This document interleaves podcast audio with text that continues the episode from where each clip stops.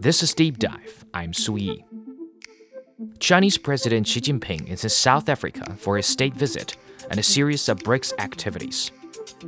13 years ago, South Africa became the final piece of the puzzle to form the group of five fast growing economies known as BRICS. Now, 13 years later, the African country is advocating for a new round of expansion to elevate the group to a new level as more than 20 countries have formally applied to become BRICS members. Expansion and economic cooperation dominating the agenda on day one of the BRICS summit. Leaders from the five BRICS countries Brazil, Russia, India, China, and South Africa are set to meet at the summit. And Brazil's government has signaled its openness to expanding membership in this group of major developing nations.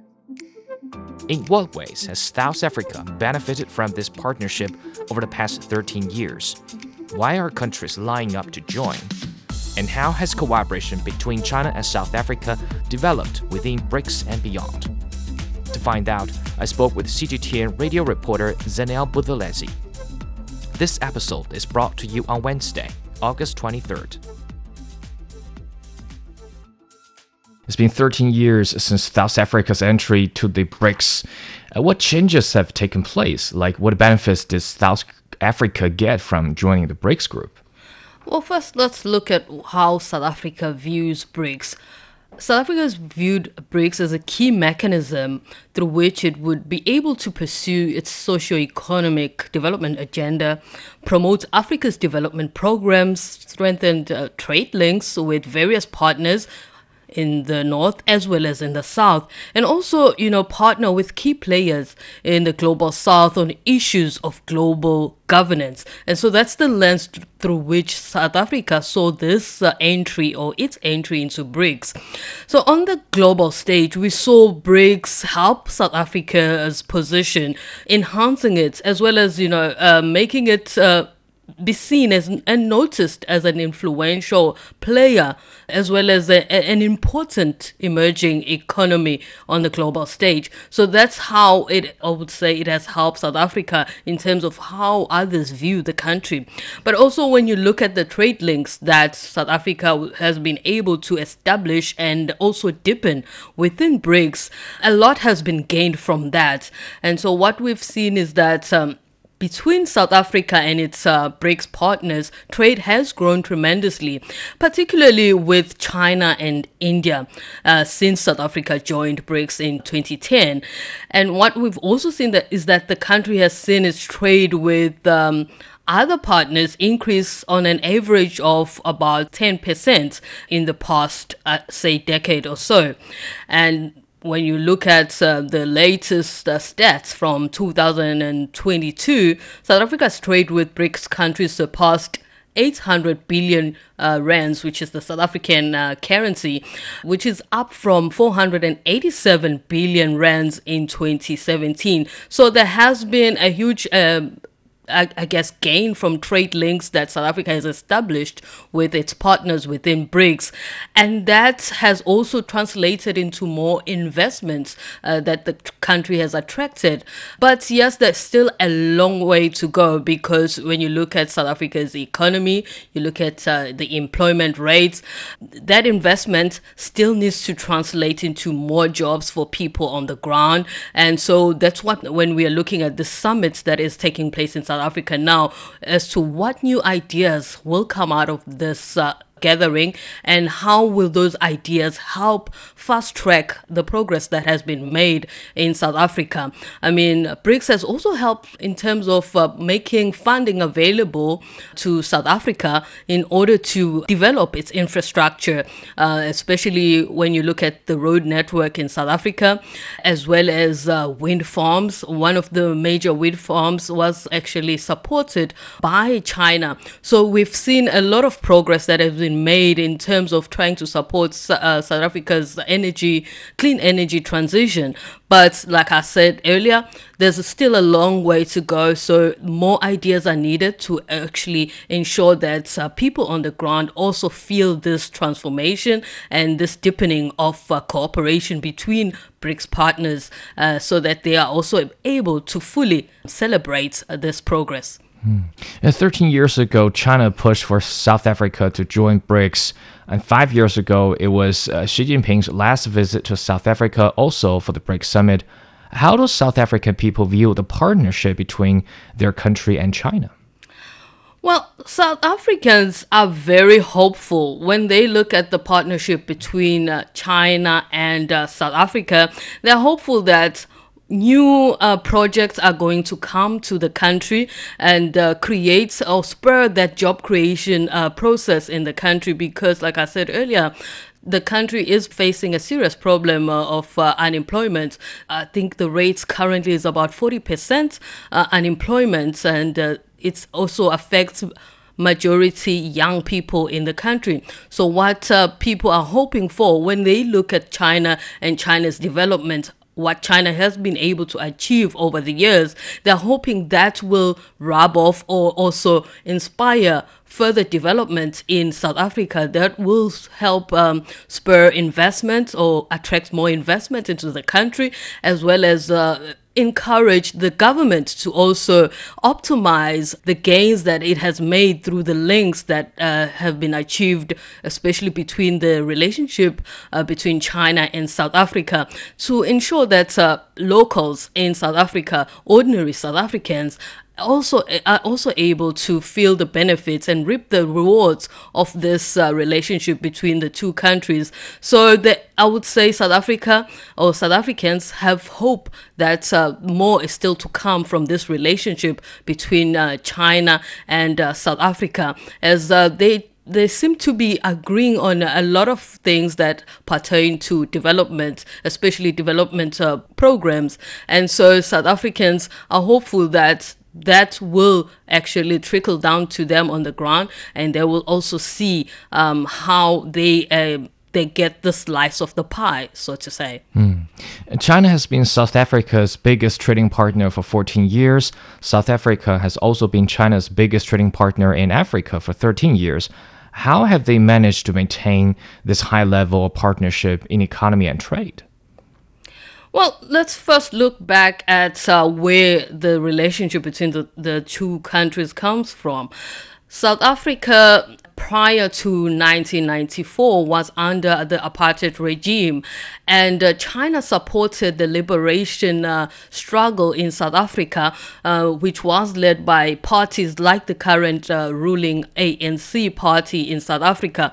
So it was no surprise when uh, the ANC eventually took over power in 1994. There was a continuation of uh, good relations between the new South African government government as well as uh, the Chinese government. And that's actually led to further deepening of uh, ties between the two countries, where we saw this. Uh, rapid evolution of the relationship between China and uh, South Africa. It evolved from being a partnership to a strategic partnership, and now we have what is called a comprehensive strategic partnership between the two countries. And uh, also listening to what uh, President Xi Jinping, or reading rather, the article that he printed in South African media on earlier on in the week, uh, talking about the golden age or the golden era that we are entering into that spoke to the commitment that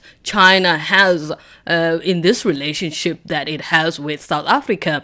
And so it means that there is a commitment to actually further grow this relationship and uh, have a better prosperity for both sides, and especially South Africa, which is still far behind when you look at economic growth in comparison to China. So, this is the relationship that we have. In terms of years, it's a very young relationship compared to other African countries. Um, this year, the China South Africa bilateral ties, they're celebrating 25 years since they were established. And so that's very young when you look at other African countries that are more than 60 years in terms of bilateral ties that they have with China. So we still have uh, some way to go, and uh, it means that there is time for these two sides to actually deepen their cooperation and actually ensure that they grow what they have started uh, so many years ago.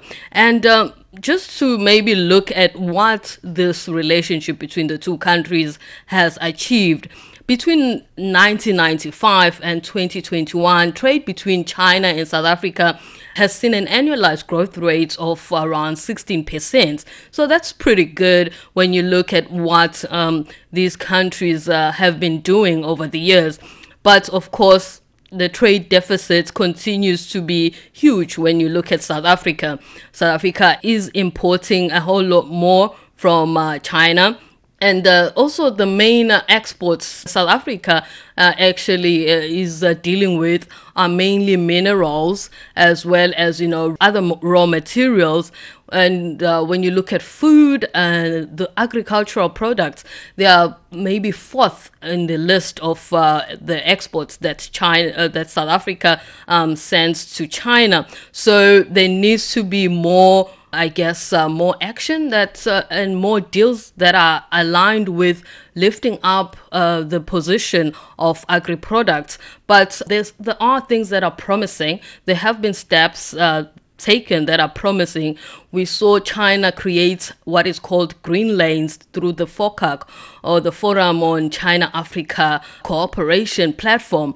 It encourages African products, agricultural products, to enter the Chinese market. So, what you are seeing there is China loosening some of its uh, regulations to fast track the process of uh, allowing more African products to come into the Chinese market so that uh, other um, Chinese consumers can enjoy what Africa has to offer. And South Africa has benefited from this because what we have seen is that um, the South African pear entered the the Chinese market just recently in uh, earlier this year, and also lemons entered for the first time the Chinese market last year. So this is through this process of uh, ensuring that tariffs are removed from some of the products, as well as uh, you know unnecessary stringent measures or rules are also loosened, so that we're able to allow more of uh, the products that are in Africa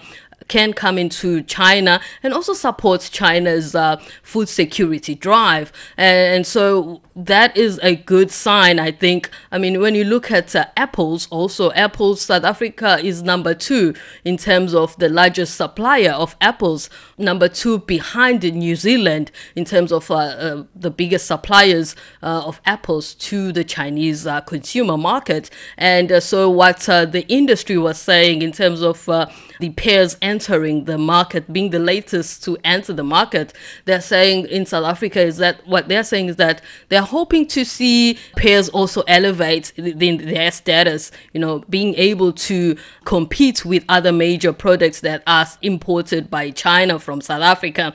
And they're hopeful to see that the entry of uh, the African pear or the South African pear into the Chinese market as a fresh breeze to the industry. So they are very hopeful by the sound of it. That's one exporter who was quoted in one of the articles that I read uh, saying, you know, so this is the sign of hope. And so we're hoping that. Um, these discussions, like uh, the discussions that are taking place at uh, the BRICS level, BRICS summit level, they will yield even more deals that will encourage cooperation between the two sides.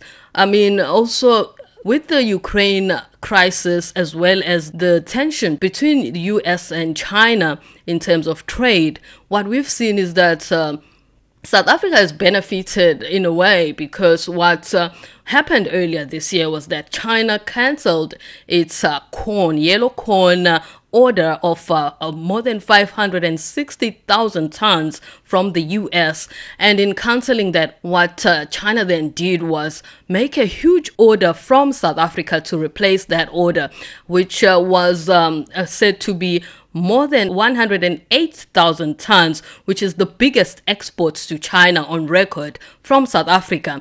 And uh, but we are still seeing that there's room to grow because South Africa, on average, exports about 3 million tons of uh, yellow corn. So if uh, China needs more corn, South Africa has uh, more to offer because South Africa is uh, one of the largest uh, food producers in Africa.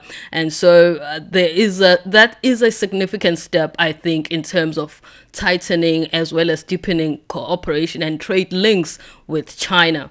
Mm. So, still about this pair of bilateral relationship, uh, South Africa included a Mandarin as part of the country's school curriculum in 2015. Have you seen more cultural exchanges between the two countries? Well, yes, I have. I mean, I will count myself as part of that process. Mm. I am here in China and I've been here for over five years now, and I've enjoyed my time learning about the Chinese culture as well as um, engaging with uh, ordinary Chinese people and just finding out how much warm people are and how important uh, this country is as well as its culture to the in the global context, you know. But going to South Africa, China has opened what you call Confucius Institutes in different uh, universities in the country, even in my city, which is Durban, where I studied at the Durban University of Technology.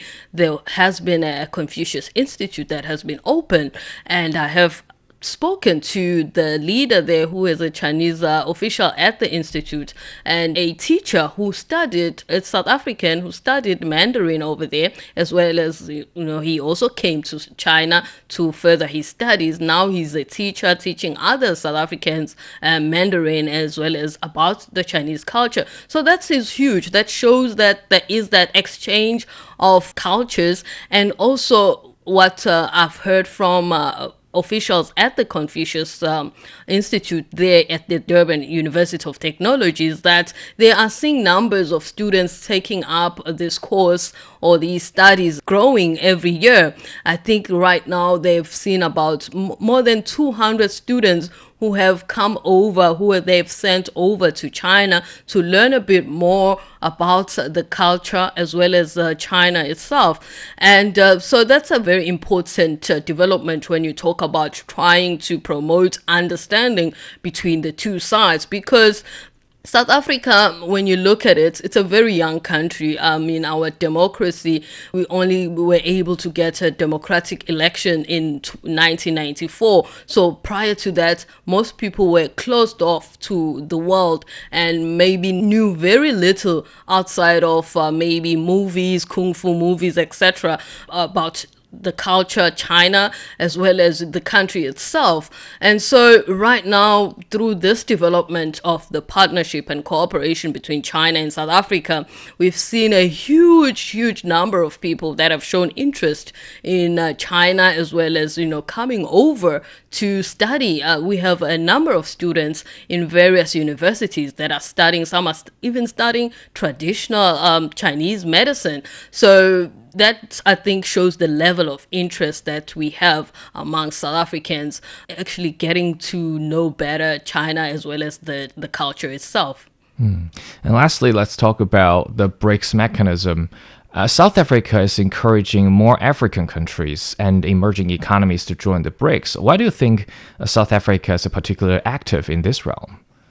South Africa has been a major supporter or has positioned itself uh, in a way as a supporter of the developing world getting its voice heard on a global stage because of its position of how the world views South Africa or has viewed South Africa as an influential uh, country on the continent in Africa as well as in the global south. And uh, so now what South Africa has tried to do is leverage that to actually get the spotlight also on other African countries and encourage them to be part of most of the development that is taking place around them, especially the development that will help uh, spur further growth uh, in most of our countries on the continent that are experiencing stagnation or many challenges right now.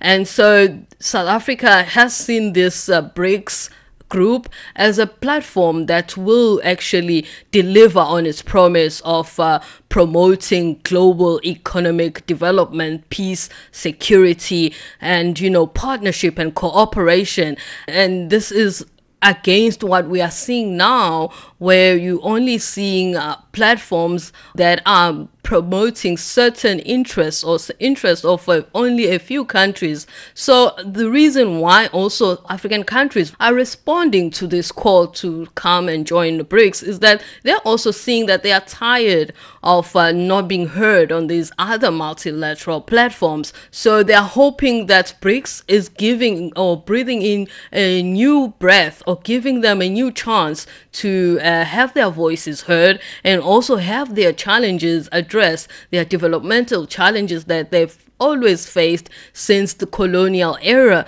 And even now those challenges are persisting. And just recently we've just seen what has happened in West Africa with the military coup where people are mainly just voicing their frustration saying we are tired of not seeing the eradication of poverty. We are tired of not getting jobs. We're not. We're tired of not seeing development in our countries. And so this is where military leaders come in because they see there's this space, then this disconnect between the elected leadership and the the public, and this allows for such developments to take place. But if you eliminate all the, the poverty, you eliminate unemployment, and you promote uh, development in these countries, you will not see coups taking place, is what I think. And so, what BRICS is offering is that let's work together, partnership, let's partner as the global south partner with each other and uh,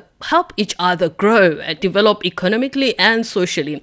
But BRICS is also not saying we are closing off the North. We are against people working with the North. Uh, so people can work with whomever they want, so they have a choice. That's the difference with the BRICS. It says people can choose who they want to work with. Just do not impose your interests and uh, your rules on uh, a number of people and hope that everything will go smooth way or it will be smooth sailing. So this cooperation is what is encouraging people to join BRICS.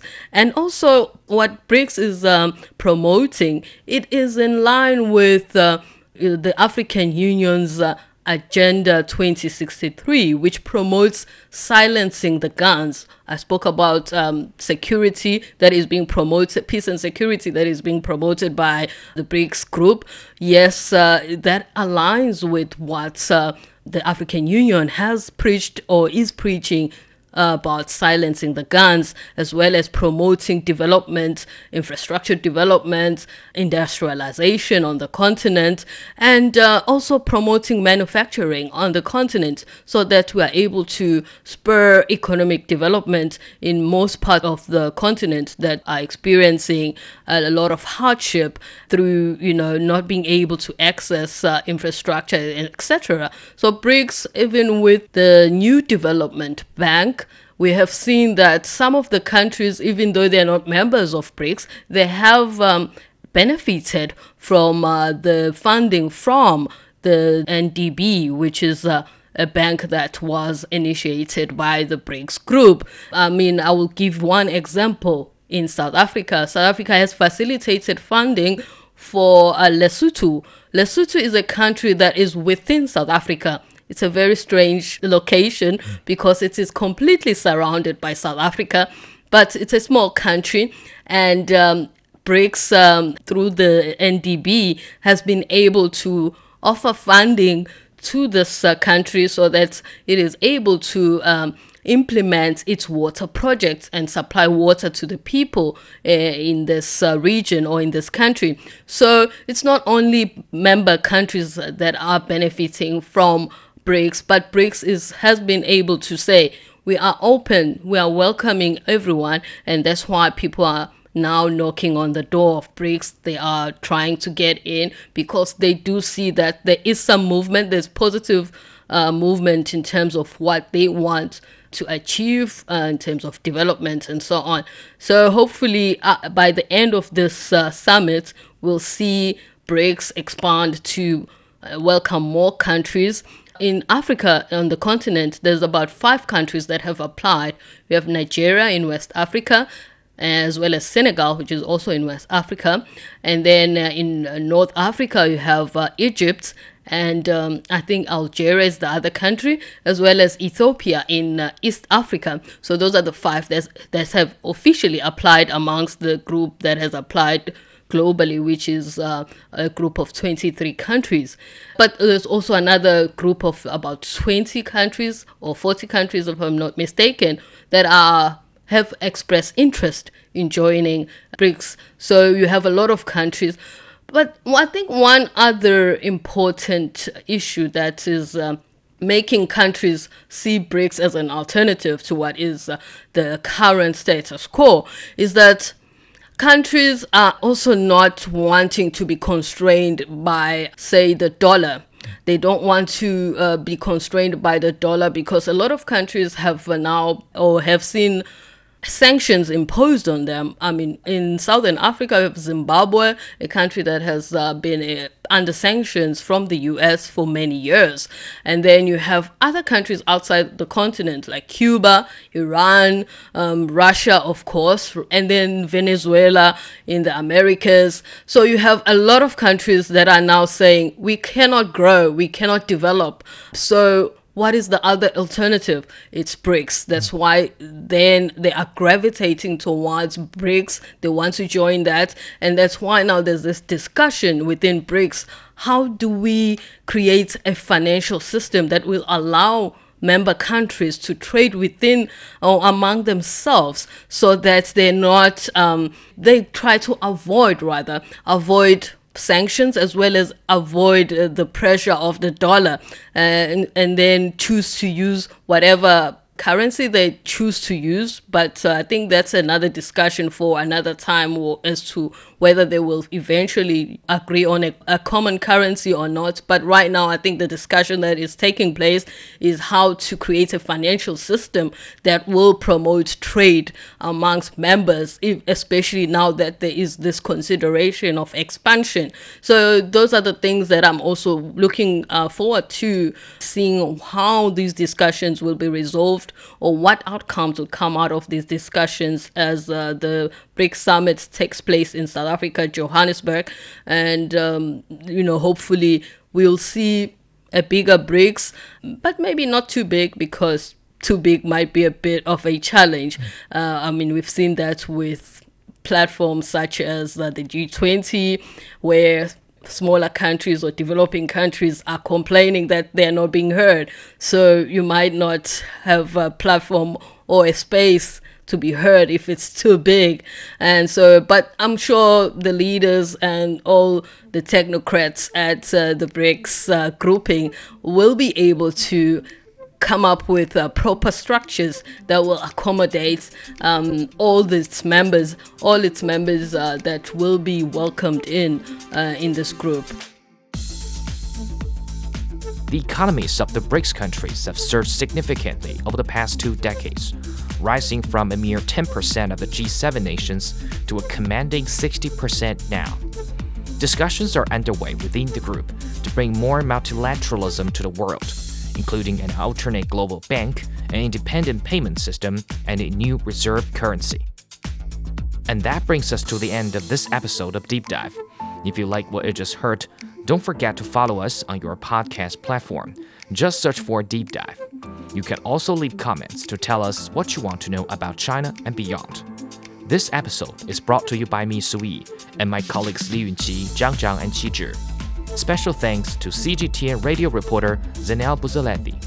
I will see you in the next one.